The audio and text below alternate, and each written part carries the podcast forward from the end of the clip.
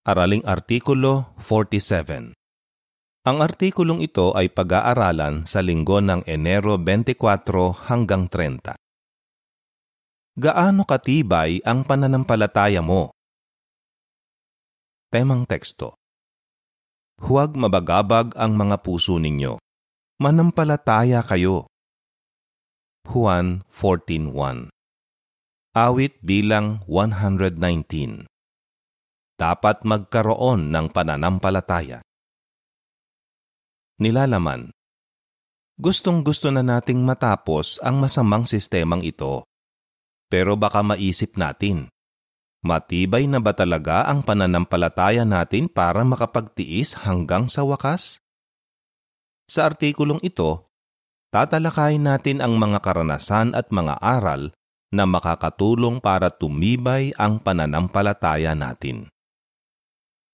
Para po uno, tanong. Ano ang pwede nating maitanong sa sarili? Nag-aalala ka ba kung minsan kapag naiisip mo ang mga mangyayari sa hinaharap, ang pagkawasak ng huwad na relihiyon, ang pag-atake ni Gog ng Magog, at ang digmaan ng Armageddon? Naitatanong mo rin ba, kapag nangyari ang mga iyon, makakapanatili ba akong tapat? Kung naiisip mo ang tanong na iyan, makakatulong ang mga sinabi ni Jesus sa mga alagad niya. Huwag mabagabag ang mga puso ninyo. Manampalataya kayo. Juan 14.1 Makakatulong ang matibay na pananampalataya para makayanan natin ang mga mangyayari sa hinaharap. Para po dos, tanong. Paano natin mapapatibay ang ating pananampalataya at ano ang tatalakayin sa artikulong ito? Mapapatibay ang pananampalataya natin para sa mga pagsubok na darating kung pag-iisipan natin kung paano natin hinaharap ang mga pagsubok ngayon. Kung gagawin kasi natin iyan, makikita natin kung paano pa natin mas mapapatibay ang ating pananampalataya. Sa bawat pagsubok na nalalampasan natin, lalong tumitibay ang ating pananampalataya. Naihahanda tayo nito para sa mga pagsubok na darating. Sa artikulong ito, tatalakayin natin ang apat na sitwasyon na naranasan ng mga alagad ni Jesus na nagpapakita na kailangan nila ng higit pang pananampalataya. Tatalakayin din natin kung paano natin pwedeng maranasan ang mga ito at kung paano tayo maihahanda ng mga ito para sa hinaharap. Manampalataya na ilalaan ng Diyos ang pangangailangan natin. Para po tres, tanong, Ayon sa Mateo 6.30 at 33, ano ang idiniin ni Jesus tungkol sa pananampalataya? Normal lang na gusto ng isang ulo ng pamilya na maglaan ng pagkain, damit at tirahan para sa pamilya niya. Pero hindi ito laging madali kasi mahirap ang buhay ngayon. May ilang kapatid na nawalan ng trabaho at kahit ginawa na nila ang lahat, hindi pa rin sila makahanap ng trabaho. Tinanggihan naman ng iba ang isang trabaho kasi hindi ito angkop para sa mga Kristiyano. Sa lahat ng ito, kailangan natin ng matibay na pananampalataya na talagang ilalaan ni Jehova ang pangangailangan ng pamilya natin. Idiniin ito ni Jesus sa mga alagad niya sa sermon sa bundok. Mababasa sa Mateo 6.30 Kung ganito dinaramtan ng Diyos ang pananim, na nasa para ngayon at bukas ay ihahagi sa pugon, hindi ba mas gugustuhin niyang damtan kayo, kayo na may maliit na pananampalataya? Sa talata 33, Kaya patuloy ninyong unahin ang kaharian at ang katwiran niya, at ibibigay niya sa inyo ang lahat ng ito. Kung buo ang tiwala natin na hindi tayo pababayaan ni Jehova, magagawa nating unahin ang kaharian. Habang nakikita natin na inilalaan ni Jehova ang mga material na pangangailangan natin, mas magiging totoo siya sa atin at titibay ang ating pananampalataya. Para po 4 at 5, tanong. Ano ang nakatulong sa isang pamilya noong nag-aalala sila kung saan sila kukuha ng pangangailangan nila? Tingnan ang halimbawa ng isang pamilya sa Venezuela. Naranasan nila ang tulong ni Jehova noong nag-aalala sila kung saan sila kukuha ng pangangailangan nila. Dati, sapat naman ang kinikita ng pamilyang Castro sa sarili nilang bukid. pero kinamkam ng isang armadong grupo ang lupa nila at pinaalis sila roon. Sinabi ng ulo ng pamilya, si Miguel. Umaasa na lang kami sa isang maliit na lupa na hindi naman sa amin. Araw-araw, nakikiusap ako kay Jehova na ilaan ang pangangailangan namin para sa araw na iyon. Hirap sa buhay ang pamilyang ito, pero buo ang pananampalataya nila na maibibigay ng ating maibiging ama ang pangangailangan nila. Kaya naman, regular na dumadalo at nangangaral ang pamilyang Castro. Inuna nila ang kaharian at inilaan ni Jehova ang pangangailangan nila. Nagpokus si Miguel at ang asawa niyang si Yuray sa pagtulong sa kanila ni Jehova, imbes na sa mahirap na kalagayan nila. Minsan, ginagamit ni Jehova ang mga kapatid para magbigay ng tulong o para makahanap si Miguel ng trabaho. May mga pagkakataon din na nakakatanggap sila ng tulong mula sa tanggapang pansangay. Hindi sila iniwan ni Jehova kaya lalong tumibay ang pananampalataya nila. Pagkatapos magkwento kung paano sila tinulungan ni Jehova, sinabi ng anak nilang si Jocelyn. Nakakatats talaga kapag nakikita mong tinutulungan ka ni Jehova. Para sa akin, isa siyang kaibigan na maaasahan ko habang buhay. Sinabi pa niya, nakatulong ang mga pinagdaanan ng pamilya namin para maihanda kami sa mas matitindi pang pagsubok na darating. Para po sa is, tanong, paano mo mapapatibay ang pananampalataya mo kapag nagkaproblema ka sa pinansyal? May problema ka ba sa pinansyal? Kung oo, tiyak na nahihirapan ka. Pero magandang pagkakataon ito para mapatibay ang pananampalataya mo. Manalangin at basahin ang sinasabi ni Jesus sa Mateo 6.25 hanggang 34 at bulay-bulayin ito. Pag-isipan ang mga karanasan ngayon na nagpapakita na pinaglalaanan ni Jehova ang mga abala sa paglilingkod sa Kanya. Mapapatibay nito ang tiwala mo na tutulungan ka ni Jehova kung paanong tinulungan niya ang iba. Alam niya ang pangangailangan mo at alam din niya kung paano niya iyon ibibigay. Kapag nakikita mo na tinutulungan ka ni Jehova, lalong titibay ang pananampalataya mo kaya makakayanan mo ang mas mabibigat na pagsubok sa hinaharap. Ayon sa caption ng larawan para sa parapo 3 hanggang 6. Kahit may problema tayo sa pinansyal, tutulungan tayo ng pananampalataya na unahin ang kaharian. Manampalataya na makakayanan mo ang malakas na bagyo. Para po 7. Tanong. Ayon sa Mateo 8:23 hanggang 26, paano nasubok ng malakas na bagyo ang pananampalataya ng mga alagad? Inabutan ng malakas na bagyo si Jesus at ang mga alagad niya sa lawa, at ginamit ni Jesus ang pagkakataong iyon para makita nila na kailangan nila ng mas matibay na pananampalataya. Mababasa sa Mateo 8:23 hanggang 26. At nang sumakay siya sa isang bangka, sinundan siya ng mga alagad niya. Pagkatapos biglang nagkaroon ng malakas na bagyo sa lawa at natatabunan na ng mga alon ng bangka. Pero natutulog siya. At lumapit sila at ginising siya at sinabi, Panginoon, iligtas mo kami, mamamatay na kami. Pero sinabi niya sa kanila, Bakit takot na takot kayo? Bakit ang liit ng pananampalataya ninyo? Pagkatapos bumangon siya at sinaway ang hangin at ang lawa, at biglang naging kalmado ang paligid. Habang binabayo sila ng malakas na bagyo at pinapasok na ng tubig ang bangka, ang sarap ng tulog ni Jesus. Takot na takot ang mga alagad, kaya ginising nila si Jesus at sinabing iligtas sila. Pero sinabi ng Panginoon sa kanila, Bakit takot na takot kayo? Bakit ang liit ng pananampalataya ninyo? Dapat sana'y naintindihan na nila na kayang-kayang protektahan ni Jehova si Jesus at ang mga kasama niya. Nakikita mo ba ang koneksyon nito sa panahon natin? Kung matibay ang pananampalataya natin, makakaya natin ang anumang malakas na bagyo, literal man ito o problema. Para po 8 at 9, tanong. Paano nasubok ang pananampalataya ni Anel at ano ang nakatulong sa kanya? Tingnan ang halimbawa ni Anel, isang kapatid na dalaga na taga Puerto Rico. Tumibay ang pananampalataya niya dahil sa pinagdaanan niyang pagsubok.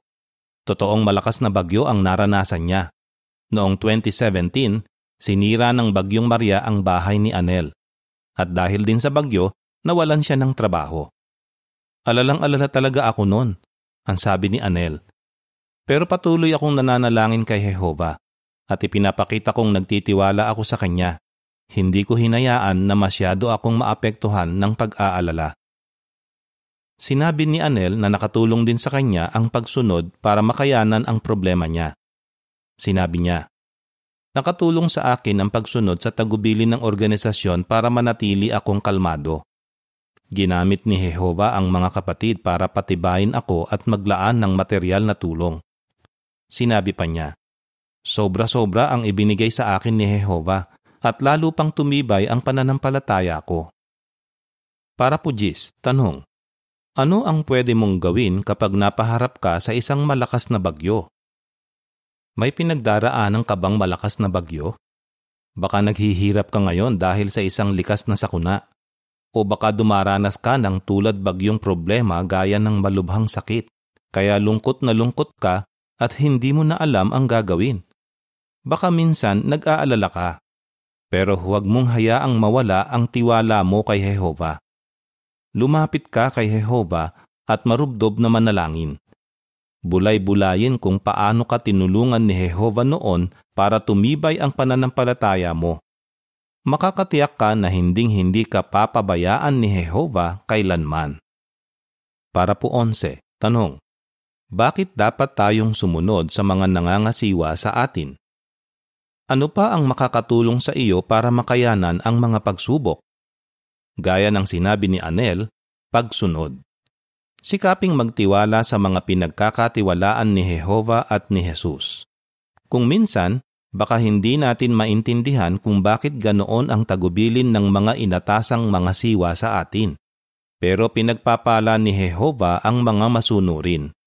Makikita natin sa salita niya at sa karanasan ng tapat na mga lingkod na nagliligtas ng buhay ang pagsunod. Kung bubulay-bulayin mo ang mga halimbawang iyon, lalo kang magiging determinado na makipagtulungan sa mga kaayusan ng organisasyon ngayon at sa hinaharap at hindi ka matatakot sa mas malakas na bagyo na malapit nang dumating. Ayon sa caption ng larawan para sa Parapo 7 hanggang 11. Kung matibay ang pananampalataya natin, makakaya natin ang anumang malakas na bagyo, literal man ito o problema. Manampalataya na makakayanan mo ang kawalang katarungan. Para po 12. Tanong. Batay sa Lucas 18:1 hanggang 8. Ano ang kaugnayan ng pananampalataya sa pagtitiis ng kawalang katarungan? Alam ni Jesus na daranas ng kawalang katarungan ang mga alagad niya at masusubok ang pananampalataya nila. Para makayanan ito, nagbigay siya ng isang ilustrasyon na makikita sa aklat ng Lukas. Tungkol ito sa isang byuda na paulit-ulit na humihingi ng katarungan sa isang di matuwid na hukom. Nagtitiwala siya na kung porsigido siya, pagbibigyan siya ng hukom. Nang bandang huli, pinagbigyan nga siya. Ang aral, si Jehova ay hindi katulad ng di matuwid na hukom. Makatarungan siya. Kaya sinabi ni Jesus, Kung gayon, hindi ba sisiguraduhin din ng Diyos na mabigyan ng katarungan ang mga pinili niya na dumaraing sa Kanya araw at gabi? mababasa sa Lucas 18:1 hanggang 8. Pagkatapos, nagbigay siya sa kanila ng isang ilustrasyon para ituro na kailangan nilang manalangin lagi at huwag sumuko. Sinabi niya, Sa isang lunsod, may isang hukom na walang takot sa Diyos at walang galang sa iba. May isang byuda rin sa lunsod na iyon at paulit-ulit siyang pinupuntahan nito na sinasabi, Siguraduhin mong mabibigyan ako ng katarungan mula sa kalaban ko sa batas. Sa umpisa ayaw ng hukom, pero pagkalipas ng ilang panahon, sinabi rin niya sa sarili niya, Wala akong takot sa Diyos at wala rin akong galang sa mga tao, pero dahil paulit-ulit akong ginugulo ng byudang ito, sisiguraduhin kong mabigyan siya ng katarungan para hindi na siya magpabalik-balik at kulitin ako hanggang sa hindi ko na iyon matagalan. Kaya sinabi ng Panginoon, Napansin ba ninyo ang sinabi ng hukom kahit hindi siya matwid? Kung gayon, Hindi ba sisiguraduhin din ng Diyos na mabigyan ng katarungan ng mga pinili niya na dumaraing sa Kanya araw at gabi, habang patuloy siyang nagiging matiisin sa kanila? Sinasabi ko sa inyo, kikilo siya agad para mabigyan sila ng katarungan. Gayunman, kapag dumating ang anak ng tao, talaga kayang makikita niya ang ganitong pananampalataya sa lupa? Sinabi pa ni Jesus, Kapag dumating ang anak ng tao, Talaga kayang makikita niya ang ganitong pananampalataya sa lupa?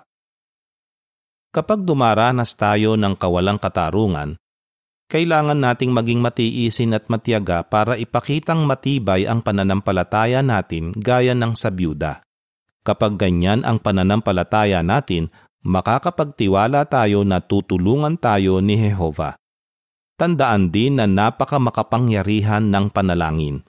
At kung minsan, sinasagot ni Jehova ang panalangin natin sa paraang hindi natin inaasahan. Ayon sa caption ng larawan para sa Parapo 12, Kung lagi tayong mananalangin kay Jehova, lalong titibay ang pananampalataya natin. Parapo 13, tanong, Paano nakatulong ang panalangin sa isang pamilya na nakaranas ng kawalang katarungan? Tingnan natin ang karanasan ng sister na si Veiro na nakatira sa Democratic Republic of the Congo. Nilusob ng isang grupo ng mga sundalo ang nayon nila, kaya kinailangang tumakas ni Veiro ng asawa niyang disaksi at ng anak nilang babae na labinlimang taong gulang. Kaya lang, nahuli sila pagdating sa checkpoint at pinagbanta ang papatayin. Iyak ng iyak si Veiro kaya nanalangin ng malakas ang anak nila para pakalmahin siya. At ilang beses nitong binanggit ang pangalan ni Jehova. Pagkatapos niyang manalangin, tinanong siya ng commander ng grupo, Sinong nagturo sa iyong manalangin? Sumagot siya, Si nanay po, itinuro niya yung nasa Mateo 6:9 hanggang 13. Sinabi ng commander, Makakaalis na kayong tatlo, at ingatan sana kayo ng Diyos ninyong si Jehova. Para po 14, tanong. Ano ang pwedeng sumubok sa pananampalataya natin at ano ang tutulong sa atin na makayanan ito? Tinuturuan tayo ng mga karanasang iyon na huwag maliitin ang panalangin. Pero paano kung hindi sagutin agad ni Jehova ang panalangin natin o hindi ito gaya ng pagsagot niya sa panalangin ng anak ni Vero? Gaya ng byuda sa ilustrasyon ni Jesus, patuloy na manalangin. Magtiwala na hindi ka iiwan ng Diyos at nasasagutin niya sa tamang panahon ang panalangin mo. Patuloy na makiusap kay Jehova na bigyan ka ng banal na espiritu. Tandaan na malapit nang ibuhos sa iyo ni Jehova ang mga pagpapala. Kaya malilimutan mo na ang pinagdaanan mong mga pagdurusa. Habang nakikita mong tinutulungan ka ni Jehova na makayanan ang mga pagsubok, titibay ang pananampalataya mo na mahaharap mo ang anumang pagsubok na darating. Manampalataya na makakayanan mo ang mga problema. Para po 15, tanong. Ayon sa Mateo 17:19 at 20, anong problema ang napaharap sa mga alagad ni Jesus? Itinuro ni Jesus sa mga alagad niya na makakatulong ang pananampalataya para makayanan nila ang mga problema mababasa sa Mateo 17, 19 at 20. Lumapit ang mga alagad kay Jesus nang sila-sila lang at nagsabi, Bakit hindi namin iyon mapalayas? Sinabi niya sa kanila, Dahil maliit ang pananampalataya ninyo. Sinasabi ko sa inyo, kung may pananampalataya kayo na kasinliit ng binhi ng mustasa, sasabihin ninyo sa bundok na ito, lumipat ka roon at lilipat ito, at walang magiging imposible para sa inyo. Sa isang pagkakataon, hindi nila mapalayas ang demonyo kahit nagawa na nila ito dati. Bakit kaya? Ipinaliwanag ni Jesus na kailangan nila ng mas malaking pananampalataya. Sinabi niya na kapag malaki ang pananampalataya nila, makakayanan nila ang gabundok na mga problema. Sa ngayon, baka napapaharap din tayo sa mga problema na parang hindi natin kaya. Para po 16, tanong, Paano nakatulong ang pananampalataya para makayanan ni Gady ang trahedya at matinding kalungkutan? Tingnan ang karanasan ni Gady, isang sister na taga Guatemala. Pinatay ang asawa niyang si Eddie habang pauwi sila mula sa pulong. Paano nakatulong kay Gady ang pananampalataya para makayanan ang matinding kalungkutan? Sinabi niya, Napapanatag ako kapag inihahagis ko kay Jehova sa panalangin ang mga alalahanin ko. Ginagamit ni Jehova ang mga kapamilya at kaibigan ko sa kongregasyon para ipakitang mahal niya ako. Nababawasan din ang sakit na nararamdaman ko kapag abala ako sa paglilingkod kay Jehova. Nakakatulong iyon sa akin para makapagpatuloy ako sa araw-araw nang hindi masyadong nag-aalala. Sa naranasan kong ito, natutuhan ko na anumang pagsubok ang mapaharap sa akin, makakayanan ko iyon sa tulong ni Jehova, ni Jesus, at ng organisasyon. Ayon sa caption ng larawan para sa Parapo 16. Kahit pa sa matinding kalungkutan, matutulungan tayo ng pananampalataya na maging abala sa paglilingkod kay Jehova. Para po 17, tanong. Ano ang pwede nating gawin kapag napapaharap sa gabundok ng mga problema? Sobra ka bang nalulungkot dahil sa pagkamatay ng isang mahal sa buhay? Basahin ang mga ulat sa Biblia tungkol sa mga taong binuhay muli para tumibay ang pananampalataya mo sa pag-asang ito. Nalulungkot ka ba dahil natiwalag ang isang kapamilya mo? Mag-aral para maintindihan mo na laging tama ang paraan ng pagdidisiplina ng Diyos. Ano man ang problema mo ngayon, ituring mo itong pagkakataon para patibayin ang pananampalataya mo. Sabihin mo kay Jehova ang eksaktong nararamdaman mo. Huwag mong ibukod ang sarili mo. Manatili kang malapit sa mga kapatid makibahagi sa mga gawaing tutulong sa iyo na makapagtiis kahit naiiyak ka pa dahil sa kalungkutan. Regular ka pa ring dumalo sa mga pulong, makibahagi sa paglilingkod sa larangan at magbasa ng Biblia. Mag-focus sa mga pagpapalang ibibigay sa iyo ni Jehova sa hinaharap. Kapag nakikita mo kung paano ka tinutulungan ni Jehova, lalong titibay ang pananampalataya mo. Palakasin mo ang pananampalataya namin para po 18, tanong. Kapag nakita mo na hindi ganoon katibay ang pananampalataya mo, ano ang pwede mong gawin? Baka nakita mo na hindi ganoon katibay ang pananampalataya mo dahil sa pinagdaanan mo o sa nararanasan mo ngayon. Pero huwag kang panghinaan ng loob. Ituring mo itong pagkakataon para patibayin ang pananampalataya mo. Tularan ang mga apostol ni Jesus na nagsabi, palakasin mo ang pananampalataya namin. Lucas 17.5 Pag-isipan din ang mga karanasan na binanggit sa artikulong ito. Gaya ni na Miguel at Uray, alalahanin ang mga panahon na tinulungan ka ni Jehova. Gaya ni Anel at ng anak ni Veiro, marubdob na manalangin kay Jehova lalo na sa panahon ng krisis. At gaya ni Gady, Makita mo sana na ginagamit ni Jehova ang mga kapamilya o kaibigan mo para ilaan ang pangangailangan mo. Kapag hinahayaan mong tulungan ka ni Jehova na malampasan ang mga problema mo ngayon, lalo kang magtitiwala na tutulungan kanya na makayanan ang anumang pagsubok na pwedeng mapaharap sa iyo. Para po 19, tanong, ano ang natitiyak ni Jesus at ano ang matitiyak mo? Tinulungan ni Jesus ang mga alagad niya na makita kung saan sila nangangailangan ng higit na pananampalataya. Pero alam niya na sa tulong ni Jehova, makakayanan nila ang mga darating na pagsubok. Nakakatiyak si Jesus na makakaligtas ang malaking pulutong sa malaking kapighatian dahil sa matibay na pananampalataya. Kasama ka kaya sa makakaligtas? Dahil sa walang kapantay na kabaitan ni Jehova, Makakaligtas ka kung gagawin mo ang lahat ng magagawa mo ngayon para patibayin ang pananampalataya mo. Ano ang sagot mo? Paano ka makakapaghanda sa mga pagsubok na pwede mong maranasan sa hinaharap? Anong apat na pagsubok ang pwede nating maranasan ngayon at paano ito makakatulong sa atin? Bakit ka nakakatiyak na makakapanatili kang tapat? Awit bilang 118 Palakasin mo ang aming pananampalataya. Katapusan ng artikulo